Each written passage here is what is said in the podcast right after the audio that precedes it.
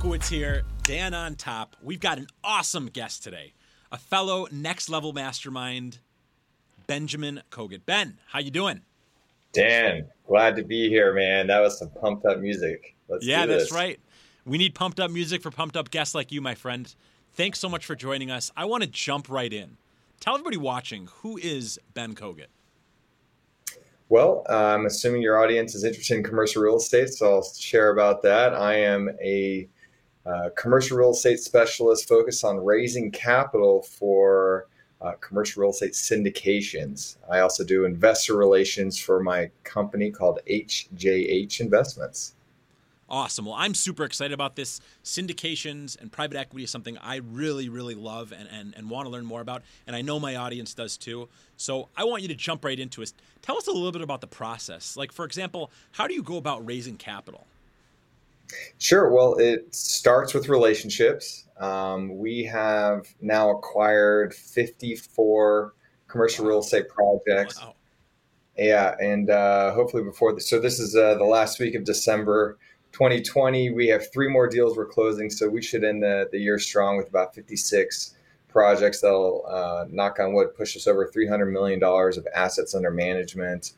And uh, yeah, again, it starts with relationships. It starts with uh, acquiring very high quality commercial real estate assets. Our niche is buying retail, office, or industrial, where they are anchored by high credit tenants with long term leases already in place and we we have a system in place where we look to identify assets uh, around the 10 cap range, something like that. Uh, maybe a little more, maybe a little less, but in general, that's what we're looking for. And as long as it has that uh, consistent, predictable cash flow, uh, it makes it uh, an asset that we can leverage. We'll usually put somewhere between 70 and 80% LTV, which will push the cash on cash uh, returns somewhere in the 14, 15% range. And uh, we manage it and we pay our investors monthly dividends. And um, it's been uh, it's been growing pretty rapidly. That's awesome. So, how did you get into that space, Ben? Yeah, uh, I've been a commercial real estate broker like yourself uh, for since 2004. So it started as a real estate broker, uh, focused on buying, you know, helping people buy and sell uh, re- mostly retail uh, properties. So I, have spent many, many years walking the halls of ICSC. Uh, and then I transitioned, went, went in the downturn back in 2010. I went back to school and got my MBA, which was for me a game changer. Um, and then uh, I started working for a family office in Austin, Texas, which is where I live. And uh, that started me down the journey. Had some um, opportunities to, to go to a real estate investment conference called the Society of Exchange Counselors. And there I uh, met my now business partner and, you know, became an investor with him back in 2017. And then in 2018, he made me an offer I couldn't refuse to join the company as a partner and help him with raising capital and investor relations and mostly just educating people about what we do and the benefits of syndication and all that good stuff. That's awesome. That's really cool. So, what was yeah. the most impactful thing that you learned at that conference? So, um, I think there's a lot of things. Uh, first of all, it's about relationships. But what a lot of people are able to do is uh, they're able to take the equity that they have in an asset and, and actually exchange that equity as opposed to selling it. And so that was one of the first things that I did was I had some equity and I exchanged that with Corey, the CEO of HJH, for equity uh, in his syndication project that would allow me to turn something that was not generating cash flow into now a generating cash flow asset. Does okay, interesting. Yeah, yeah, absolutely, absolutely. So, tell us a little bit more about your company's track record. Yeah, um, like I said, we have we're approaching three hundred million dollars of assets under management. Um, right now, we have a pretty balanced portfolio between retail, office, and industrial. Uh, the last property we bought uh, last month was a Walgreens and a Dollar Tree. Yeah, I'm not familiar with that. From, yeah, not that's right in my backyard too. Yeah, Park, Michigan. Yes, right. yeah.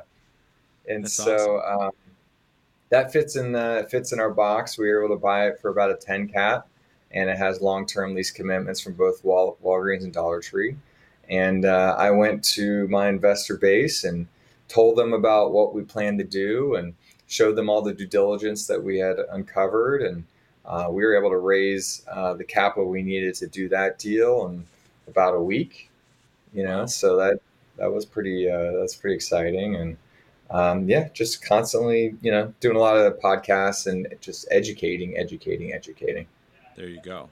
There you go. So, being that you've been involved in this for quite some time, what advice do you have for other investors who are looking to get into the syndication space?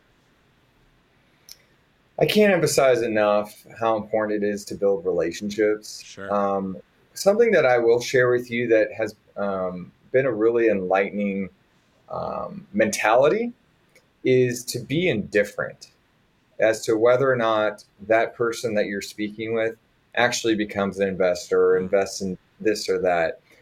For me, I don't care. You know, it, it, it's not for everybody, and it may not. It may be for you, but it might not be the right time. Or you know, there's a million different reasons. So it's not my job to sell somebody on being an investor or push them. I have no interest in doing that. Uh, and, and that's why I have an indifferent mentality. And with that, that allows me to be completely open and transparent about what I like, what I don't like, what are the risks, what questions should be asked to make sure that, you know, my goal is to protect our investors' capital. And so that's the number one goal. And then after we've protected it, we'd like to grow it. But first and foremost, you know, if somebody is an investor, they they've earned that money and they want to make sure that they don't lose it. And so that's a big uh, weight to carry that we take very seriously when when people come into one of our deals. Sure, I like that. I like how you're saying basically you're adding value, you're creating a relationship, whether or not the person pulls the trigger and moves forward. It kind of makes you, in a sense, a little bit more agnostic, maybe a little bit, you know, more uh, you know, unbiased, if you will. Totally, and it's tough. It's tough. Yeah, you know, sure. you'll you'll be a big investor, and you'll you know you'll want to do that, but it, it's it's it's that's so. To, back to your question, that's the best piece of advice I can give. If you can just be completely indifferent as to whether or not they invest, you're going to win. Yeah, 100%. I like that. Very good. So listen, you know, you've been around for a while and I'm sure that you've you've gathered a lot of incredible experiences and, and learning uh, learning points. Knowing everything that you know now, if you could go back in time, what advice would you give yourself or what would you do differently? Um, well, first I would have started uh, passive investing sooner. Mm-hmm. Uh, so, but that that has obstacles. You have to be an accredited investor, which is a double-edged sword. Um, I would, you know, just continue to build my email marketing platform, which I used to have, and then I, when I went back to school, I stopped doing it and then just kind of let it go. So I think building um, that type of network. Um, talking to people, letting them know, hey, I don't have a deal right now, but when I do, this is generally speaking what it will look like. And would you be interested in being an investor? Mm-hmm. And so that generates a conversation that is, you know, I'm indifferent because A, I don't have a deal right now. B, you know, most of the time people are like, yeah, if you see a deal, you know, bring it to me and we'll talk about it. And I always advise people like, if you're getting ready to start raising capital for a project, start with 20 relationships that you already have. Yeah. Right. And don't be surprised when none of those 20 people actually become your investor. And then somebody that you haven't talked to in forever jumps in and writes a big fat check. And it, you just never know. But at the end of the day, it's, you know, continue building relationships, continue taking care of people and, and educating and, you know, being a service and, and adding value in as many ways as you can. There you go. Definitely something that resonates to me is adding value. I think that if you add value, everything else is going to follow. Now, Ben, you mentioned an interesting concept about accredited investors. Tell our audience what it means to be an accredited investor and why people need to be accredited to invest in certain projects with you. Well, uh, first and foremost, I am not an attorney or CPA or any of that. Um, I would you know, it's it's it's a government regulation. With when we raise capital, we file everything with the SEC, and the SEC, given the way that we file, they require that an accredited investor is, is basically two things: either has a, a net worth of a million dollars, not including their home, and or has two hundred thousand dollars in in income over the past two years. Um, there, that's in general what checks the boxes. Uh, there are other ways to become an accredited investor. I am not going to kind of go into that. Uh, Google it, and you'll get your answer pretty quick. There you go. And why, why is it important for somebody to be accredited to, to get involved in deals like this? Well, it's it's first of all, it's required by the SEC in the way that we file, but uh, more importantly than that, um, you know, we we we have a very long term hold mentality, and so that generally speaking uh, doesn't fit as well with somebody that may not be accredited. They may need to have access to that liquidity, and for us, when an investor puts money into a deal, it's going to be there for five to 10 years. Now, they're, they are going to get monthly dividends, which is a very attractive way to do it. Uh, historically, we've paid out 8% every month. And across the portfolio, we average over 10% dividends to our investors. Um, but that number can change uh, going forward as well. But uh, yeah, that's that's my answer. Sure. There you go. Appreciate that. Now, what trends do you see, and what's your outlook for commercial real estate across different sectors uh, over the next uh, coming years? So, uh, like I said, we're pretty well balanced between retail, office, industrial. But to answer your question, we are seeing a lot of opportunity in the office space, in particular in the suburban office building space. We believe that um, there's a lot of sellers out there who are freaked out because of the pandemic and think that nobody's ever going to come back into the office. Uh, we, you know, for one, believe that that's not going to be the case. That there will be opportunities. There will be companies looking to take on more space at a cheaper rate. So that leads people to going more towards suburban, you know, one or two story buildings, maybe up to four.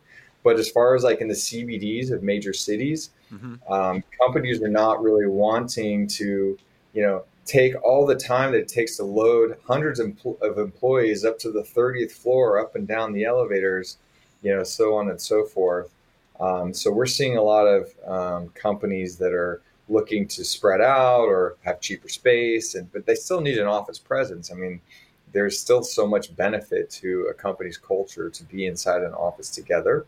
Sure. Um, and so, yeah, we're very bullish. We're making offers on uh, many uh, suburban office buildings uh, around the country right now. Excellent. That's awesome. So we've yeah. got about five minutes left. Did you have any other topics you wanted to talk about, or any questions you had for me?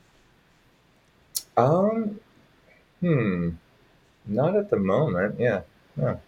Okay, um, go ahead. As far as like other topics, I mean, you and I had spoken yesterday. I could walk you through like a case study of a deal yeah, that'd perhaps. be awesome. Definitely. I appreciate you bringing that up. Yeah, sure. So let's let's just use that Walgreens Dollar Tree as an example that we close. Um, so typically, if we can acquire something at a 10 cap, leverage it up to 14 or 15 cap, which is what we did on that deal. Uh, sorry, not cap, cash on cash. Mm-hmm. Um, that allows for us to have that predictable cash flow to provide what we're doing on that deal is an 8% dividend preferred return to our investors on a monthly basis. So Walgreens and Dollar Tree pays us rent on the first, and then um, we can distribute on the 15th like clockwork. We have all the systems and technology in place to make all those monthly dividends. And then um, we'll operate it, own it, and we have a partnership uh, put together, and every partner is going to get four times a year, they're going to get a um, you know, cash flow statement, balance sheet update, and a narrative on what's going on with the property. And for them, it's a passive investment. They're going to get a K1. They're going to get the benefits uh, pro rata of their depreciation losses. And, um, you know, luckily, um, just about, I'd say, bulk of our investors are repeat investors. So it's been fun. Yeah, that's awesome. And I know based on those relationships, it's really important that you know you keep those strong and you keep people um, happy and, and, coming back for more. That's always a sign of a satisfied client is that they're coming back. So that's awesome. Well, listen, you've shared some wonderful words of wisdom with our audience. I appreciate that. I'm excited to get to know know you further. Um, you know, before we go, we've got a few more minutes. Any other advice that you have for people out there that are that are tuning in? You know, if you're somebody that is looking for passive income or maybe you're a broker with relationships to people that uh, are looking to put 100 500000 something small enough that they want passive income but they don't have enough to put a down payment on a, on a major project. Uh, we, we love to work with uh, other brokers. Uh, we'll protect you to make sure that you're taken care of throughout that process whether they make an investment now and then again which most people do you know in the future you're protected in perpetuity and so just think of it as another way uh, another tool in your tool belt so to speak to to to take care of your clients who are looking to invest and may, and just know that you know I'd love to build a relationship with you and your audience to uh, continue to grow our business together. Awesome. Well, if people want to reach out to you, Ben, what's the best way to get in touch? Sure. Um, my website has all of our information. It is hjhinvestments.com. And then again, on all, uh, yeah, on all the socials at Ben Kogut. My last name is spelled K O G U T. Ben Kogut. Awesome, fantastic. Well, listen, this has been incredible. I- have really appreciated and, and, enjoyed the opportunity to get to know you. As I mentioned before, Ben and I are both members of a Next Level Mastermind, which is a pretty awesome yeah. group.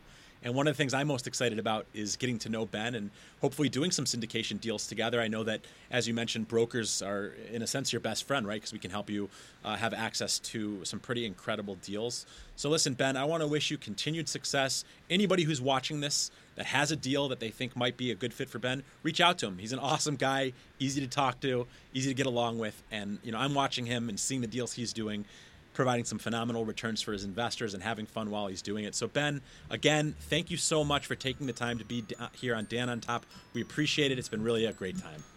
My pleasure. Thanks so much, Dan. Yep. All right, Dan Lukowitz, Dan on Top.